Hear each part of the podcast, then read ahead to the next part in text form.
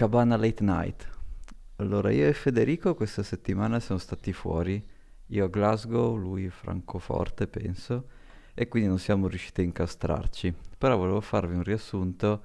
di alcuni temi che abbiamo toccato nelle puntate scorse perché ci sono stati degli aggiornamenti. Sono il real estate, dalla situazione degli Stati Uniti a cosa sta arrivando qui, Banca Centrale, questa volta europea, che uh, questa settimana ha um, i meeting per decidere i tassi di inflazione e altre cose.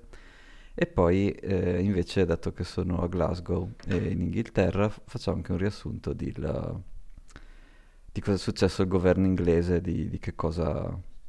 qual è la via forward e, e che cosa vuol dire tutto ciò per Bitcoin.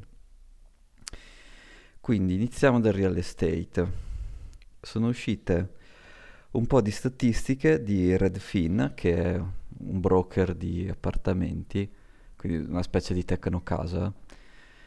e sostanzialmente ehm, ha i calendari dei suoi diciamo, agent mezzi vuoti, ha fatto 8% di layoff, quindi ha lasciato diciamo, a casa eh, l'8% di, di, degli agenti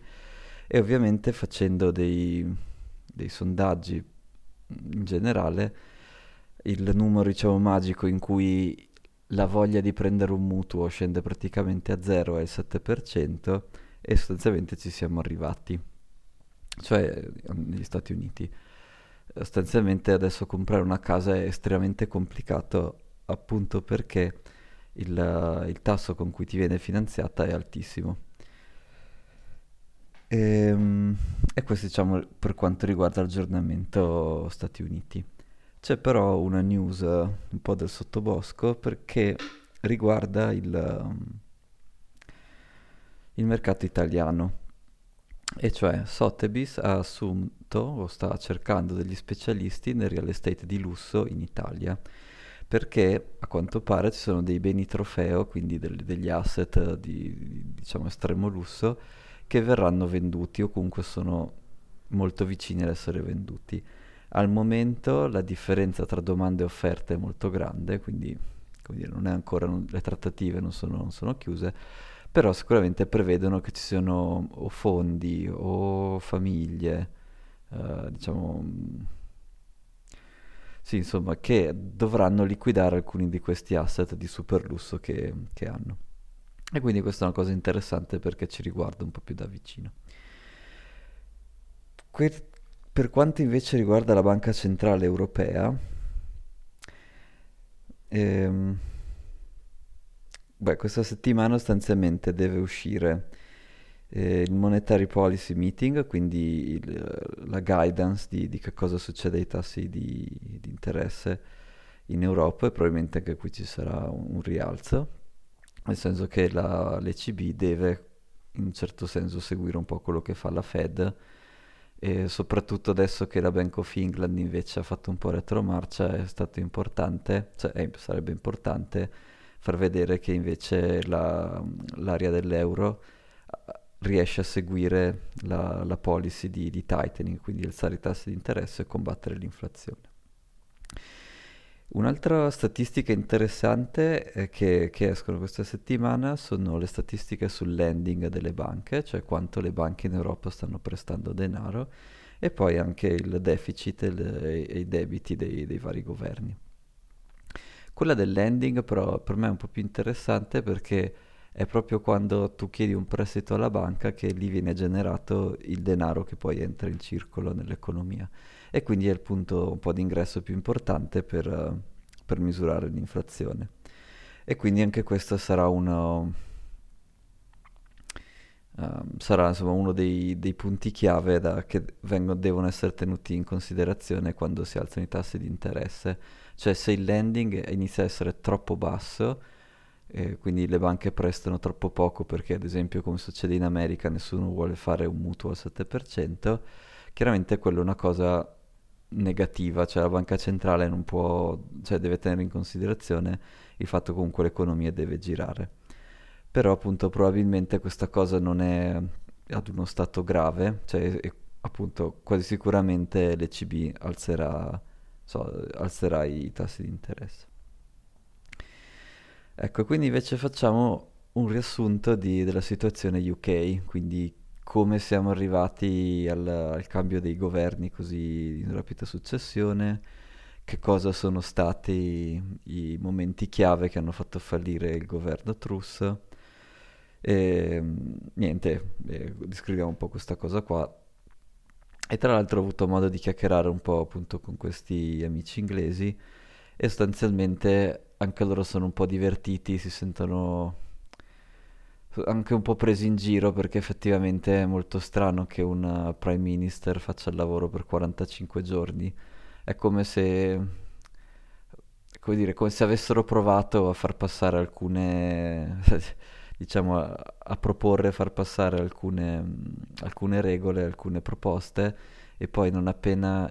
ci si è accorti che il- non solo l'Inghilterra, ma anche appunto i mercati finanziari globali non le hanno digerite bene, eh, sono stati pronti a far marcia indietro. Vabbè, comunque partiamo dall'inizio. A luglio del 2022 Boris dà le sue dimissioni perché, perché era coinvolto in due scandali. Il primo, il Partygate, che sostanzialmente durante i lockdown lui faceva, aveva fatto questo party che di nuovo eh, rispetto ai party dei politici italiani era una festa delle medie, ma vabbè, insomma, sono più severi. E poi forse soprattutto invece la cosa più grave è che era coinvolto in questo Pincher Scandal, dove praticamente uno dei suoi, diciamo, penso fosse anche ministro di qualcosa, era stato accusato di sexual harassment e il partito, tra cui anche Boris chiaramente, aveva fatto finta, diciamo, tra virgolette, di, di non sapere niente. Invece poi si è scoperto che era a conoscenza Boris direttamente del, diciamo, misbehavior, il malcomportamento di, di questo ministro. E quindi questa cosa assieme al Partygate ha reso molto, gli ha indebolito molto la performance elettorale di Boris, quindi non, non credevano che potesse aver raccolto, che potesse raccogliere in futuro il, diciamo, il favore del- dei voti. E quindi, insomma, a luglio 2022, nel bene o nel male, il, il partito dei, dei conservatori gli ha chiesto di andarsene, lui ha dato le sue dimissioni. È andato avanti a gestire comunque le attività fino a settembre e a settembre è invece è salita come primo ministro Liz Truss, che invece sostanzialmente è stata coinvolta anche lei in due scandali. Il primo, più di, um, legato ai fondi pensione, l'abbiamo già discusso nelle puntate precedenti, quindi diciamo un budget, eh, uno scandalo legato al budget, a come voleva spendere, a come voleva investire il, le risorse del governo inglese. Sostanzialmente lei voleva abbassare molto le tasse, voleva quindi creare qual- una- un ambiente ancora più inflazionistico di, di quello che non c'è già adesso e chiaramente i mercati finanziari hanno- non hanno creduto che lei potesse fare questa cosa e quindi hanno iniziato a vendere i titoli inglesi a farli cadere di prezzo. Uh, Bank of England è dovuta intervenire. Vabbè, insomma, quella è stata più eh, una perdita di, di credibilità della, della Bank of England perché appunto in mezzo a un ciclo di tightening dove devi alzare i tassi di interesse, la, ban- la Bank of England era appunto tornata a fare quantitative easing, quindi sostanzialmente a comprare i titoli di Stato. E questa cosa qui non è, non è stata digerita bene appunto né dalla diciamo, sfera della finanza inglese, né assolutamente ancora di meno da quella ehm, internazionale. E vabbè, il- dal punto di vista della politica interna inglese, il punto chiave erano i fondi pensione perché per finanziare i loro flussi di cassa, chiaramente i fondi di pensione usano vari asset come collaterale e sostanzialmente eh, usano- hanno- avevano usato sicuramente anche moltissimi bond, moltissimi tit- titoli di Stato inglesi che perdendo valore sostanzialmente, eh, come avete- com- come- come sapete, vuol dire che eh, arrivavano le, quelle che si chiamano le margin call e, lo- e questi fondi erano in difficoltà ad aggiungere altri asset. E, e quindi insomma hanno rischiato di, di distruggere il sistema di, di, di- come si dice, di sistema de- delle pensioni inglesi. E questo è stato il primo, eh, diciamo, scandalo. Il secondo scandalo è quello che... Scandalo, boh, non so neanche se sia uno scandalo, però insomma, diciamo la seconda boh, situazione in cui la Liz si è trovata è che il fracking, che è una, diciamo, un, il metodo eh, utilizzato per estrarre il, il gas dal, dalla crosta terrestre, il metano, e poi magari descriviamo un attimo come funziona, sostanzialmente doveva essere messo fuori legge o comunque um, diciamo non reso più, non più favorito. E invece, vista la crisi energetica, la proposta di, de, del, del, governo della, della Truss era invece di ehm, dare ancora un po' di, diciamo, allungare il, il, buffer temporale in cui si può fare fracking e anzi magari fare iniziare delle, delle attività. E, ehm, questa cosa è stata, ha fatto rivoltare molti dei suoi ministri, ehm, sostanzialmente, che dicevano sostanzialmente due cose. La prima è che il fracking chiaramente danneggia, chiaramente, boh, insomma, danneggia l'ambiente e che non ha una, un beneficio economico. Questa cosa è interessante, cioè il danno dell'ambiente, poi spiegando cos'è il fracking, vediamo cos'è. Però il fatto che secondo loro non avesse un beneficio economico, invece secondo me è interessante, cioè vorrei proprio trovare meglio la fonte che mi spiega perché dicevano questo. Perché chiaramente vedendo che cosa sta succedendo ai prezzi dell'energia, che sono chiaramente molto volatili, avere una fonte sicura di, di produzione di, di, di, gas non è che sia necessariamente una cattiva idea, però non è chiaro, insomma, a, a tutti i suoi ministri non piaceva assolutamente questa proposta e hanno iniziato a dimettersi a catena, tanto che hanno trasformato il, vol- il voto su questo ban del fracking in una specie di voto di fiducia. Quindi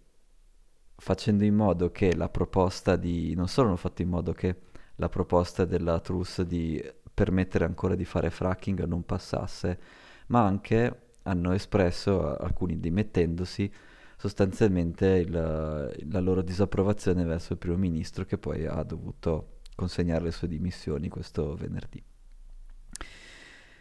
E questa cosa è interessante, magari la discutiamo prima di andare a vedere esattamente cos'è il fracking, perché in realtà negli Stati Uniti invece è successa una cosa quasi opposta, cioè 19 eh, stati hanno aperto un'indagine verso le banche che operano in questi stati perché dicono che queste banche hanno favorito hanno dato prestiti per la costruzione o ricostruzione, ottimizzazione di progetti ESG, quindi di quelli diciamo uh, di, so, di, decarbonificazione, di uh, riforestazione, insomma le classiche cose ESG, dando precedenza ad altre industrie. E gli, questi 19 stati americani e dicono che questo non va bene perché l'ESG è una specie di mandato proposto dalle Nazioni Unite, ma non è sempre allineato o comunque non è il mandato eh, degli Stati Uniti. E quindi questi 19 stati eh, stanno appunto indagando queste banche su praticamente su pratiche di malinvestimento perché questi progetti ESG eh, non è come dire, non è che siano tutti per forza profittevoli, ecco, diciamo così. E chiaramente sono magari progetti di infrastruttura molto lunghi o sono dei progetti che non hanno addirittura non posso, potrebbero anche non avere nessun ritorno economico o comunque f- fanno in modo che la supremazia dell'infrastruttura oil and gas americana venga messa un po' in discussione. E tra l'altro proprio eh, qual- qualche giorno fa, insomma c'è stata un'intervista di Jamie Dimon, Dimon, il suo nome, il, il capo di, di, JP Morgan, che vabbè, che compra bitcoin e, e, dice a tutti di non comprarne, parole di nascosto li compra, però vabbè, ok? E cui sostanzialmente diceva che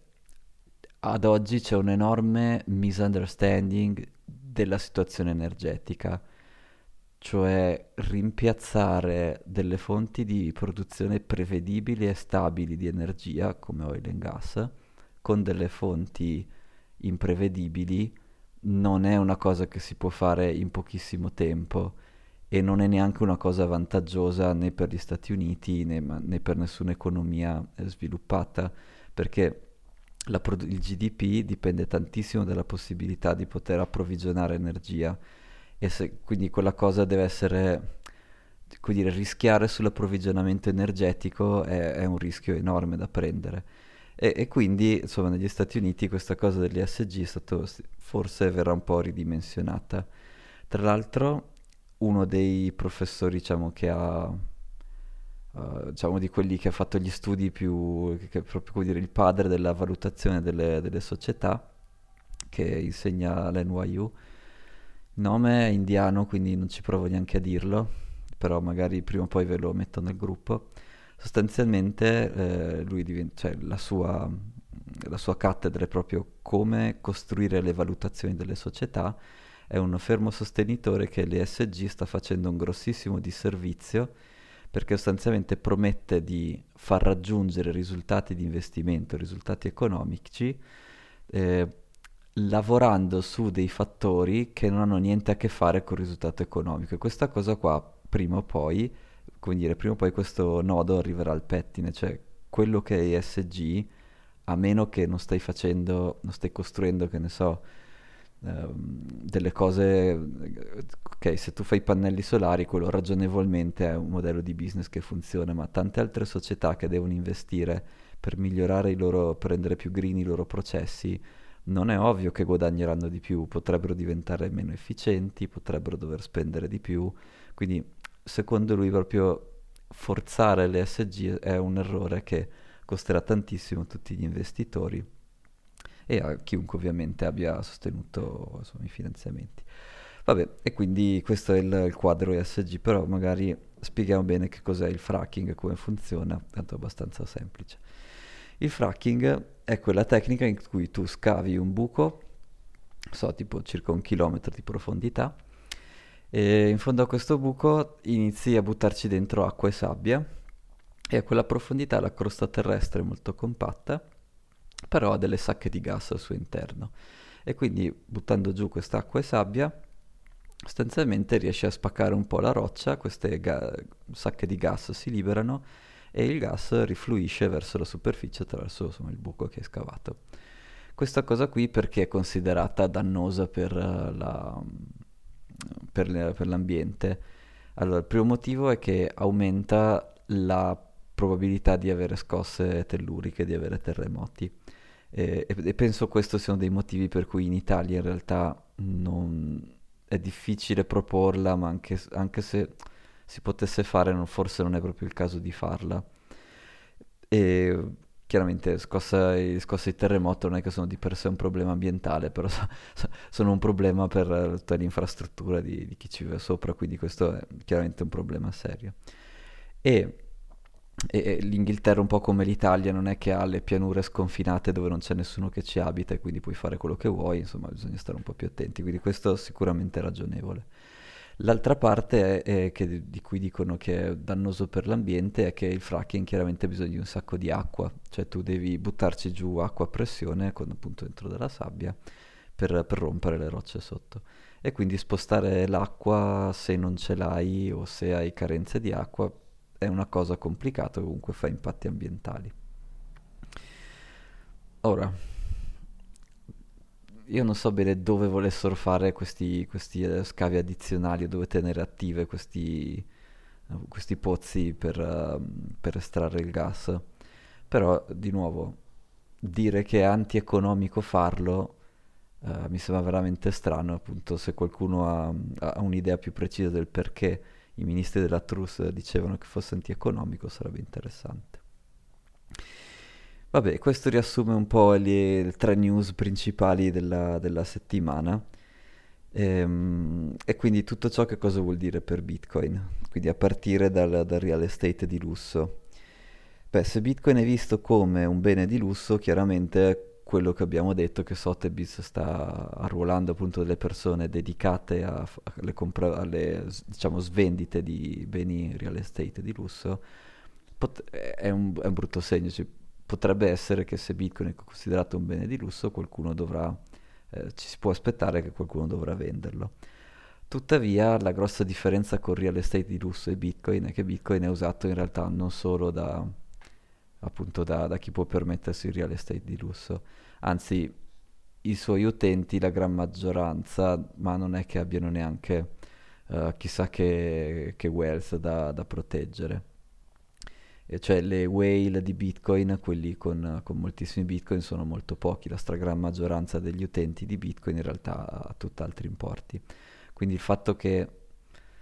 mh, mm, come dire, secondo me Bitcoin ad oggi non è considerato ancora un bene di lusso, per cui la correlazione con i beni di lusso per adesso insomma non mi, non mi ci preoccuperei più di tanto. E l'altra grossa differenza con real estate è che Bitcoin è liquido e quindi non hai questo problema di dover svendere il tuo asset perché altrimenti non riesci a trovare un compratore. Bitcoin, anzi ci sono delle società il cui unico eh, modello di business è garantire che ci sia liquidità al prezzo di Bitcoin, quindi questo è, è quasi un non problema, è proprio è abbastanza diverso questo punto di vista, quindi da questa notizia qui è interessante, ma non mi sembra che abbia, che spero, insomma, non, non vedo dei grossi impatti sul prezzo di Bitcoin. Invece l'instabilità negli UK potrebbe avere qualche impatto, nel senso che eh, loro chiaramente la cosa di abbassare le tasse gli hanno detto un po' tutti di no, quindi adesso vediamo cosa farà il nuovo PM, però io dubito che continuerà sulla strada proposta dal governo precedente. Tuttavia, eh, soprattutto mm, anche dopo la Brexit, è importante per l'Inghilterra di attirare uh, che siano società, che siano talenti, che siano capitali, è comunque importante continuare ad attirarli. E una delle mosse più semplici che possono fare è copiare il Portogallo, quindi dire tutto ciò che è cripto, qui è tax free e, e questa cosa sicuramente potrebbe dargli dei vantaggi senza dover pagare poi il conto veramente, perché se dici faccio degli sconti a tutte le società, quella cosa sul bilancio del governo costa tanto. Ma se fai una cosa un po', se vuoi, quasi solo di marketing e favorisci solo l'ambiente cripto, eh, de- e devo dire cripto perché sicuramente non farebbero una cosa specifica su Bitcoin, questa potrebbe essere una cosa a basso rischio, a basso costo, che comunque gli, gli permette di fare un po' di, di visibilità. E l'ultima news, secondo me super interessante, è invece l'all time high nell'hash rate di Bitcoin, che arriva in un momento interessante, cioè è come il prezzo è stabile, scusate, 19, 20, ormai sta andando avanti così da un bel po', e però il lashing power, quindi i miner collegati alla rete, sono sempre di più. Da dove, cioè, dove sono questi nuovi miner? È, una, è sicuramente una domanda. Poi un'altra domanda è perché stanno, li stanno attaccando adesso alla rete? Cioè perché non aspettare o perché cioè, li avranno ordinati prima? Cioè perché adesso? E quindi dove sono questi miner? Sicuramente ha senso che alcuni siano in Russia Comunque ricordatevi che tutta o gran parte della produzione di miner c'è in Cina, ci sono tante società cinesi che fanno i miner, proprio i miner fisici, e quindi non sono il commercio Russia-Cina, se vogliono farlo lo, farlo lo fanno, insomma non c'è nessun limite. E inoltre la Russia adesso mi ricorda moltissimo la Cina del, di, di, un paio di anni fa, insomma del so, 2014 così, 2013 perché sostanzialmente in Russia hanno il capital control. Cioè se tu sei russo e hai dei soldi non è proprio facilissimo farli uscire dalla Russia. O se hai, o se hai delle risorse, quindi se sei, che ne so, eh, se possiedi dei, dei, pozzi, se possiedi delle, una parte della rete elettrica, chiaramente eh, il gas non lo possono più vendere di qua, un po' lo stanno cercando di, di girare in, da altre direzioni, però comunque sicuramente hanno un surplus di energia. E quindi questa cosa di avere un surplus di, di energia e capital control favorisce enormemente il mining perché tu produci bitcoin, bitcoin è incensurabile e quindi riesci a fare, come dire, trasformi i, i soldi che hai nella moneta locale, li trasformi in elettrico, in miner, in uh, il capannone, in, insomma, in quello che devi, devi fare. Eh, co- da quelli produci bitcoin e poi bitcoin lo puoi fare uscire, è incensurabile, quindi non c'è problema. E appunto questo è esattamente quello che succedeva eh, in Cina è successo per tanti anni, quindi Cina Capital Control aveva sicuramente energia abbondante, quindi questo perché avevamo anche fatto una puntata ormai qualche mese fa, c'era tanta produzione di elettricità al nord, ma le, la, la, capacità di trasportare questa elettricità ad alta tensione dal nord al sud della Cina era quasi inesistente, adesso pian pianino è migliorata. Mm, boh. Comunque, insomma, ad ogni modo, mi, la Russia di oggi mi ricorda tanto la Cina di allora, quindi secondo me ha molto senso che lì stiano nascendo delle, delle nuove mining farm. Che è un bene, eh? più sono decentralizzate, più sono in blocchi diversi, meglio è. L'altra cosa che mi fa venire in mente l'ultima high dell'hash rate è che adesso il prezzo di Bitcoin rispetto al prezzo di produzione è sempre più vicino. E quindi questi sono i periodi di solito migliori dove, eh, dove cercare di accumulare, cioè se uno crede che il processo di, di bitcoinizzazione continuerà, comprare vicino al prezzo di produzione non, non fa mai molto male. Cioè sotto il prezzo di produzione scende veramente pochissime volte Bitcoin. Poi tutto può succedere, ovviamente come sempre io e Federico non diamo consigli di investimento, però osserviamo e osserviamo che in questo momento qui con questo uh, hash rate e questo prezzo è sicuramente un, un momento interessante. Eh, l'altra cosa però, come, come, sempre dobbiamo tenere presente, è che in realtà adesso il prezzo di tutte le cose, non solo di Bitcoin, non dipende tantissimo da, da questi fattori fondamentali, ma dipende da cosa fanno le banche centrali. Quindi finché c'è tightening, e di nuovo sicuramente questa settimana la Banca Europea farà tightening, quindi alzerà i tassi, difficile che gli asset di rischio eh, vadano bene e Bitcoin comunque è percepito come asset di rischio. Per cui, come dire, ci sono sempre due, le due facce del trade, quindi le, i, motivi per essere bullish e i motivi per essere bearish. Uno deve tenerli sempre presenti tutti e due, cercare di capire quale dei due è più pesante dell'altro. Va bene, per questa mini puntata Late Cabana direi che vi saluto così.